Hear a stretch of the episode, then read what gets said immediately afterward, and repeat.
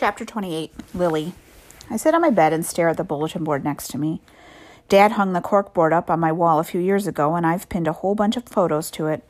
George is in all of them. Some shots are of my family and me and George, and some are George's family and my family, and some are just of me with George. There's a photo of George and me at a baseball game and one at the beach house our families rented for a week. I have a photo of George at my birthday party last year. There were about 20 kids at my party, but the only photo I have is with George.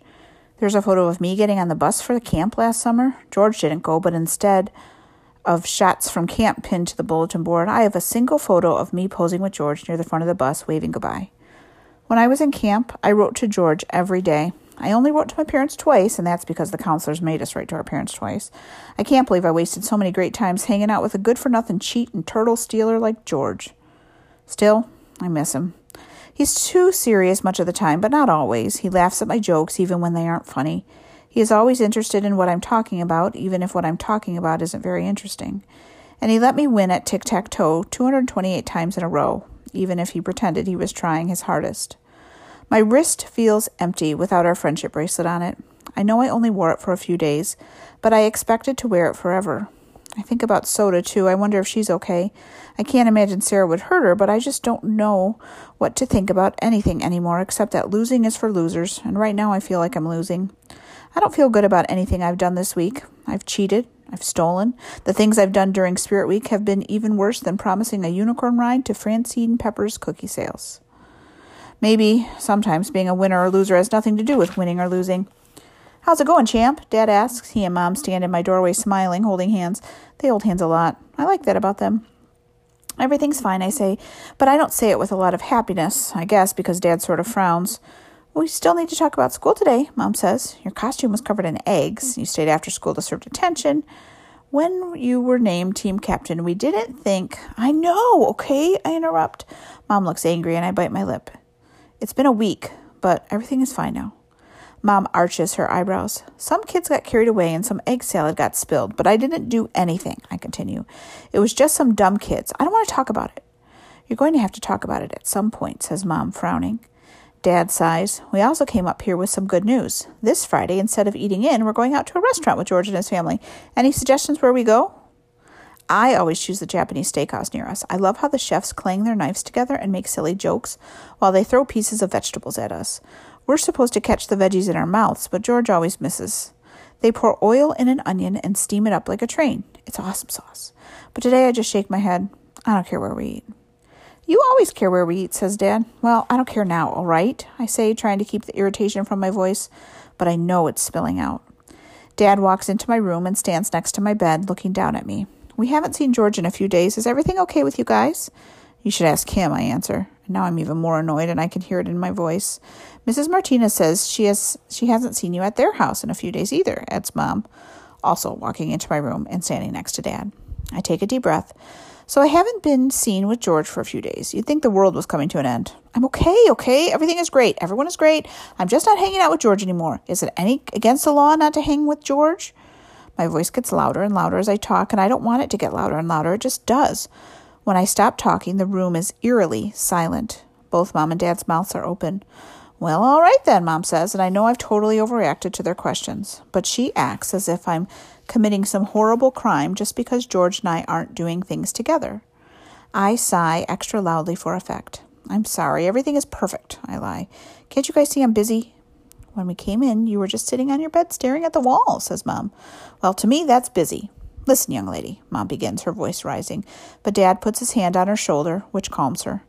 We will talk later, when we are all in a better mood, says Dad, and he speaks in this sort of quiet, understanding voice that is more irritating than if he just spoke normally.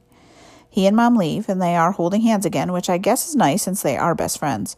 But I don't have a best friend anymore, so looking at their hands suddenly bothers me. I turn away and look at the bulletin board again. It takes all my strength not to jump up and rip all the photos with George off the board, right then and there. Chapter 29 George.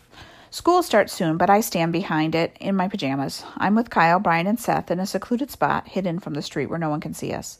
The only other things that move are the grass and trees from a slow, cool breeze. The school building shadows cover us. I hate what I'm wearing. All my pajamas were in my dirty clothes hamper, except for one pair, which I've only worn once before today. Mom apologized. She meant to do the wash last night. So now I'm stuck wearing these PJs, the ones Grandma Katie bought me for a pre- birthday present last year. They are pink. Grandma said they're lavender, but they look pink to me. Brian and Seth both already informed me that boys don't wear pink. I didn't bother trying to explain it was lavender. Still, it's pajama days, even though it's not really, and I'm the team captain, so I need to wear pajamas. Brian, Seth, and Kyle all wear pajamas too, but they all wear normal colored ones. A back door opens. We turn. Lily exits the building with soda cradled in her hands. Sarah, Grace, and Aisha walk behind her. Lily wears mismatched pajamas. Her shirt is striped and green, her pants are red and plaid. I've seen her wear the same outfit at her house when I've come over to watch TV after dinner. I never really thought about it before, but now I think it looks sort of ridiculous. Those nights seem a lifetime ago. Nice outfit, I say, shaking my head because I don't really mean it. At least I'm not wearing pink, Lily answers, rolling her eyes. Sarah and Grace stand behind her, glaring with huge frowns, but Aisha's all smiles. Elvis! she shouts with glee. The turtle sits in my hands. I have one hand under him, and my other hand covers his shell. Egg salad smells worse than turtle, but not a whole lot worse. I can't wait to exchange our pets and wash my hands. I'll need to soak them in a water of soap for hour, or I'll never get rid of this turtle germs. Kyle, standing next to me, tries to take a look at the soda. She better be okay, he huffs. Relax, says Lily. She's never been better. She even has a new fashion accessory, adds Sarah. Lily uncuffs her hands to reveal Soda, who has a giant red stripe across her back with a four with the fur propped high like a mohawk. Quite an improvement, don't you think? I can feel the Kyle shaking with anger. If you've harmed her, oh, relax, says Grace. It'll wash out. Unfortunately, adds Sarah. I hold up Elvis, who has withdrawn into his shell. I don't think he likes it here outside his terrarium. I remove my top hand. What did you do to Elvis? asks Aisha, her voice high pitched angry. Gave him a touch up, says Brian. He and Seth wrote Go Team Blue on his shell with blue paint. We ran out of room, explains Brian, pointing to the word blue. B L U. The letters are pretty large. How dare you mess up his shell? Aisha cries out, taking a step forward. It'll wash off, but how dare you give Soda a mohawk racing stripe? Kyle retorts, taking a step forward. Sarah steps forward too. Her eyes burn, and for a moment I think everyone is going to start fighting. Stop it! I yell, and I surprise myself by yelling. All of you! Kyle steps back, as does Aisha. Sarah doesn't move, but she doesn't come closer either. We're here to swap, I say. Just get this over with. But her fur, Kyle blares. His shell, Aisha blurts. George is right. Let's just do this, grumbles Lily. She seems as disinterested in fighting as I do. I hand Elvis to Aisha and Lily hands Soda to Kyle. As we do this, our shoulders slightly graze. I'm sorry. It wasn't my idea, I say. Lily sniffs. It's a sniff of scorn. You always have an excuse, don't you? I bristle at this and I want to say something back that's just as mean, but I can't think of anything. I just feel guilty for everything. We'll see you in the gym for pajamas day, says Sarah. I hear the winning team gets a new house, a house just for Elvis to live in, Aisha adds. She hugs the turtle like it's her best friend, but I notice Elvis hasn't come out of his shell. I think he just wants to go back into his home. You mean a new house for Soda to live in? Kyle hugs the squirming hamster, but she doesn't seem happy out here either. Whatever that prize is, we're going to win it, says Grace. I don't say a word, but I know Principal Klein is not giving anyone a prize. I think we'll be lucky if he doesn't expel the entire grades, since he has already canceled Spirit Week, and we're all wearing pajamas anyway. I sigh. Why did I agree to this? Kyle, Brian, Seth, and I walk away, Soda cradled safely in Kyle's arms. Poor girl, he says to her in a soothing voice. But don't worry. No, not today, for you will win Pajamas Day, he says in a sort of rap. I don't say anything. I just want this week to end. Why did I ever raise my hand to be the team captain?